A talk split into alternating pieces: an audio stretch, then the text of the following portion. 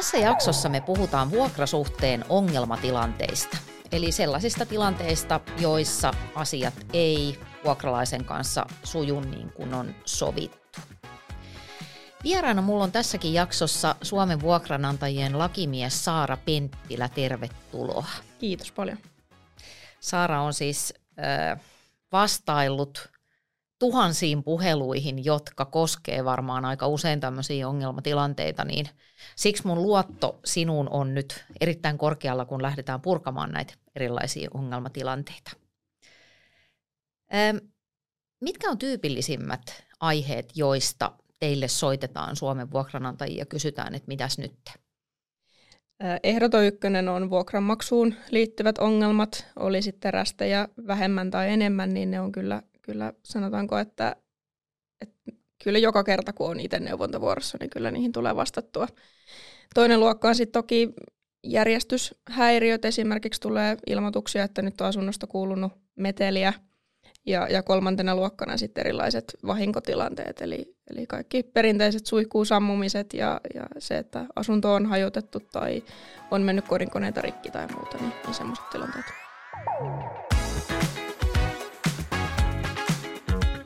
Lähdetään purkamaan näitä, näitä tilanteita, niin ää, mitäs jos käy niin, että se vuokralainen jättää vuokran maksamatta, niin mitä pitää tehdä ja kuinka nopeasti pitää reagoida?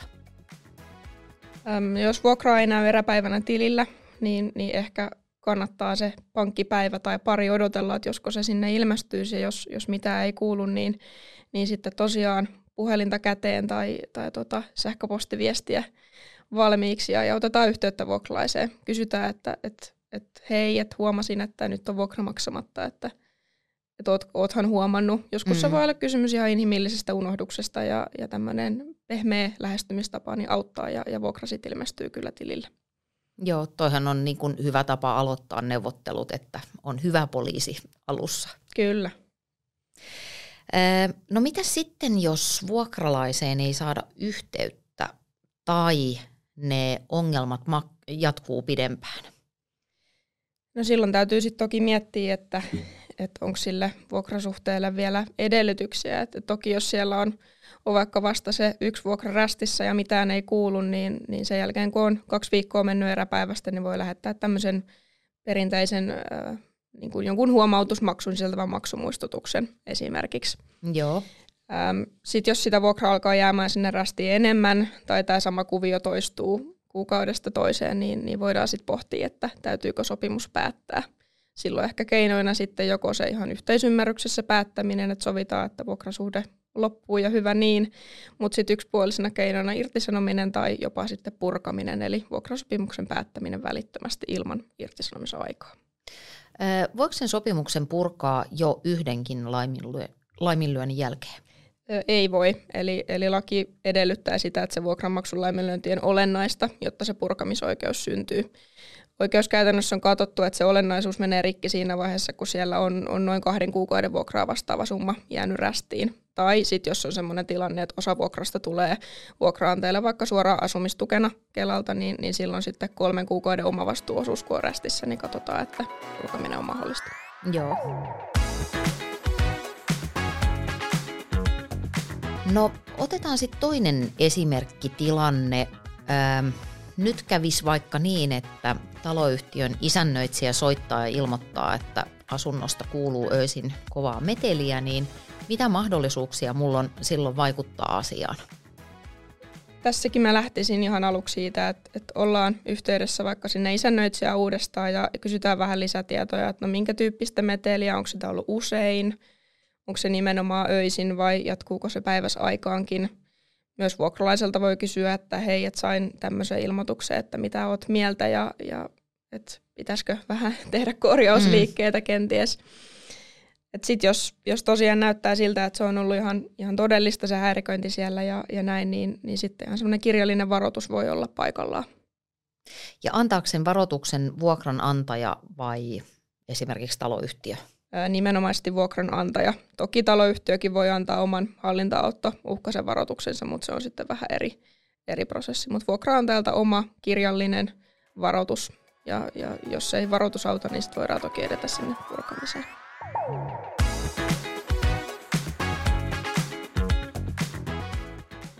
No kolmantena ongelmatilanteena, tyypillisenä ongelmatilanteena mainitsit tuolla aikaisemmin erilaiset vahingot, niin millaisia vahinkotilanteita teidän neuvonnassa on tullut vastaan? Mikä on tyypillistä? No paljon tulee vesivahinkoja. Ne voi olla sitä, että kodinkone on hajonnut, asteenpesukone on vuotanut tai, tai sitten vuokralainen on nukahtanut suihkuun. Jonkun verran myös palovahinkoja, tulipaloja – ja, ja sitten toki varsinkin niin kuin vakuuden käyttämiseen liittyen näitä lemmikkieläinten aiheuttamia vahinkoja, että on, on parketissa jälkiä tai, tai muuta semmoista. No sittenhän on se tuhannen taalan kysymys, että, tai ehkä kymmenen tuhannen taalan, että kuka näistä vahingoista vastaa? Kenen on vastuu, kun asunnossa vaikka rikkoutuu jotain? No lähtökohta oikeudellisesti on se, että, että se, joka aiheuttaa vahingon, niin se myös sen korvaa. Et, et se, et kuka, se, joka on vahingon aiheuttanutkin, niin, niin se sitten maksaa myös sen korvauksen siitä. Eli aina ensin täytyy selvittää, että mitä on tapahtunut ja mikä se vahinko on, mikä on aiheutunut, ja sen jälkeen voidaan sitten miettiä, että kenen rahapussista haetaan korvaus. No sitten jos otetaan tämä esimerkki, jonka yleisyys häkellyttää mua henkilökohtaisesti, niin mitä sitten, jos vuokralainen nukahtaa sinne suihkuun?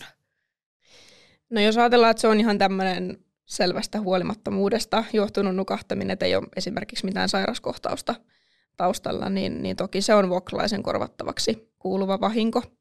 Et siinä, siinä toki joutuu sitten, jos puhutaan vaikka ihan tavallisesta kerrostaloasunnosta, niin sekä vuokraantaja että taloyhtiö omilta osiltaan hakemaan vahingonkorvausta vuokralaiselta, koska siinähän voi pahimmassa tapauksessa mennä sitten asunnon pintojen lisäksi myös niitä kylpyhuoneen rakenteita ja vedeneristeitä kyllä, kyllä. sitten korjattavaksi. No näitä kun miettii, niin tulee tietysti mieleen, että millaisia vakuutuksia vuokranantajalla kannattaa olla? No mä jatkan ehkä tuosta vielä tuosta suihkuusammumisesimerkistä. Siitä on hyvä luontava käydä ne vakuutukset läpi. Mm. Eli, eli yleensä tuommoisessa tilanteessa siellä on kolmenlaisia vakuutuksia. Taloyhtiöllä on oma kiinteistövakuutuksensa, missä on esimerkiksi just ne rakenteet, eristeet, yhtiön kunnossapitovastuulle kuuluvat osat. Ja, ja vuokralaisella sitten oma kotivakuutuksensa – Vuokranantajalla voi, voi sitten näiden lisäksi olla omissa nimissään vielä tämmöinen vuokranantajavakuutus, jolla voidaan sitten korvata niitä niin kuin vuokranantajalle itselleen kuuluvia osia, esimerkiksi niitä pintoja, kiinteitä kalusteista, kalusteita, vuokranantajan omia kodinkoneita, mitä on huoneistossa ja niin edelleen. Ja ö, onko niin, että ainakin monessa tapauksessa sen vuokrasopimuksen allekirjoittamisen ehto on itse asiassa se, että sillä vuokralaisella on se oma kotivakuutus.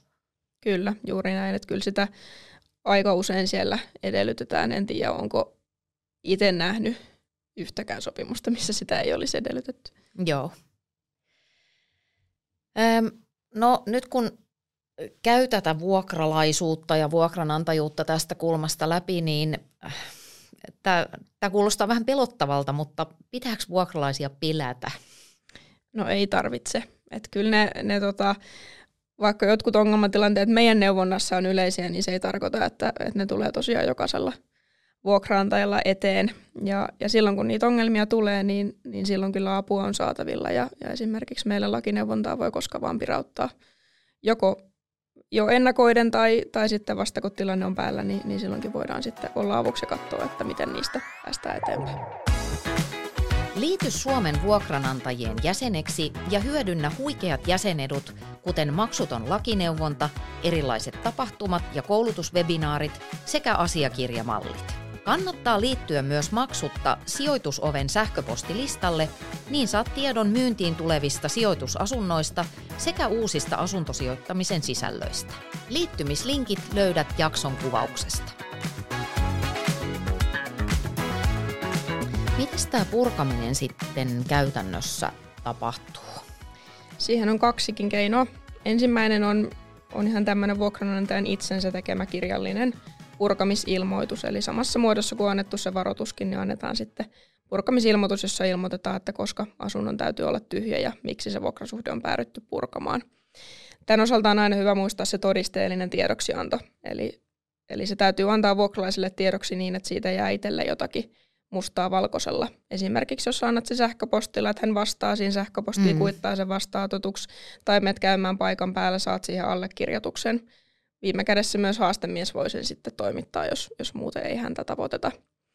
Toinen vaihtoehto on sitten tehdä tämä purku suoraan haastehakemuksella käräjäoikeudelle, eli haetaan käräjäoikeudelta vuokrasopimuksen purkamista ja, ja samalla voidaan hakea sitten vaikka häätöä jo etukäteen. Ähm, kuinka yleisiä tämmöiset ääritapaukset on? Et, mietin vaan, että joku, joka tätä katsoo ja vasta harkitsee asuntosijoittajaksi ryhtymistä, niin äm, kuinka oleellista niin kun on jännittää, että just mulle osuu se kauhuvuokralainen? No jos katsotaan ihan tilastojen valossa, niin Ulosottolaitoksen tilastot kertovat, että vuonna 2021 häätöjä tuli vireille noin 7000 ja niistä reilu puolet jouduttiin viemään sitten täytäntöönpanoon asti, eli, eli puolessa jouduttiin sitten ihan ulosottomiehen voimin voklaajan konkreettisesti häätämään. Et toki meille tulee, tulee näihin just liittyen paljon puheluita tuonne neuvontaan, mutta kyllä siellä yleensä soittaja sitten kertoo, että on ollut 15 tai jopa 20 vuotta vuokraantajana ja ensimmäistä kertaa on, on osunut tämmöinen tilanne kohdalle, että täytyy häätöä hakea käräjäoikeudelta. Et en, en, en mä ajattelisi, että tätä täytyy kyllä mitenkään hirveästi pelätä, varsinkin jos se ennakointi ja, ja muu on kunnossa. Niin ja sitten varmaan tuohon tilastoon sisältöön myöskin niin kuin kunnalliset ja valtiolliset Kyllä juuri näin, eli ei, ei ole pelkästään yksityistä vuokrantia hakemia nämä 7000, mitä mainitsin. Joo. Jos vuokrasopimus on maksuongelmien tai muiden häiriöiden takia jouduttu jollain konstilla sitten päättämään – mutta vuokralainen kieltäytyy lähtemästä sieltä kämpästä tai ei palauta avaimia, niin voiko mä sitten äärimmäisenä toimenpiteenä mennä ja vaihtaa lukot? Et voi. Eli, eli kaikki tämmöinen niin sanottu oman käden oikeuden käyttäminen, eli esimerkiksi lukkojen vaihtaminen omatoimisesti tai, tai asunnon tyhjentäminen, niin ne on, ne on kiellettyä oman käden oikeutta ja siitä voi seurata jopa sitten rikosoikeudellinen vastuu. Eli se oikea tapa toimia on, on hakea häätöä käräjäoikeudelta ja antaa sen sen häädön toimittaminen sitten ihan ulosottoviranomaisen käsiin.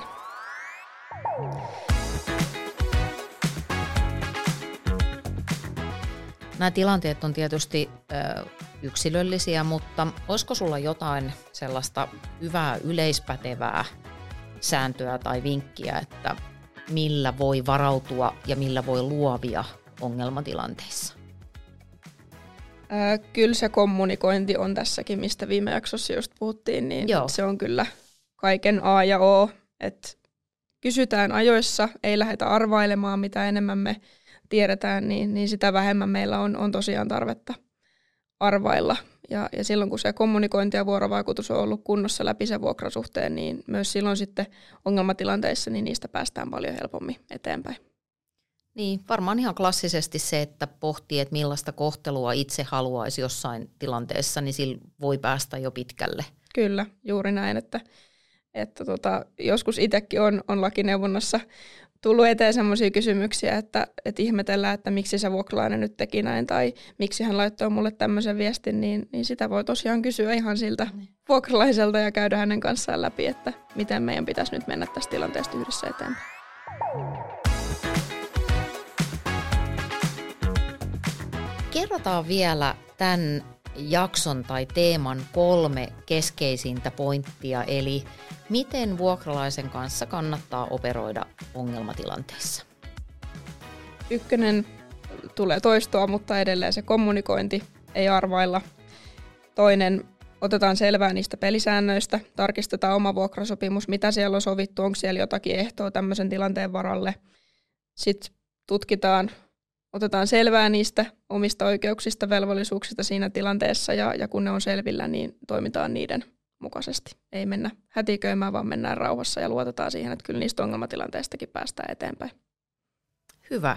Kiitoksia superselkeistä vinkkeistä Saara sulle. Hyvä, kiitos. Tämä video on osa Sijoitusoven ja Suomen vuokranantajien tuottamaa Onnistu asuntosijoittajana videosarjaa. Katso sarjan kaikki videot ja lisää tietämystäsi asuntosijoittamisesta.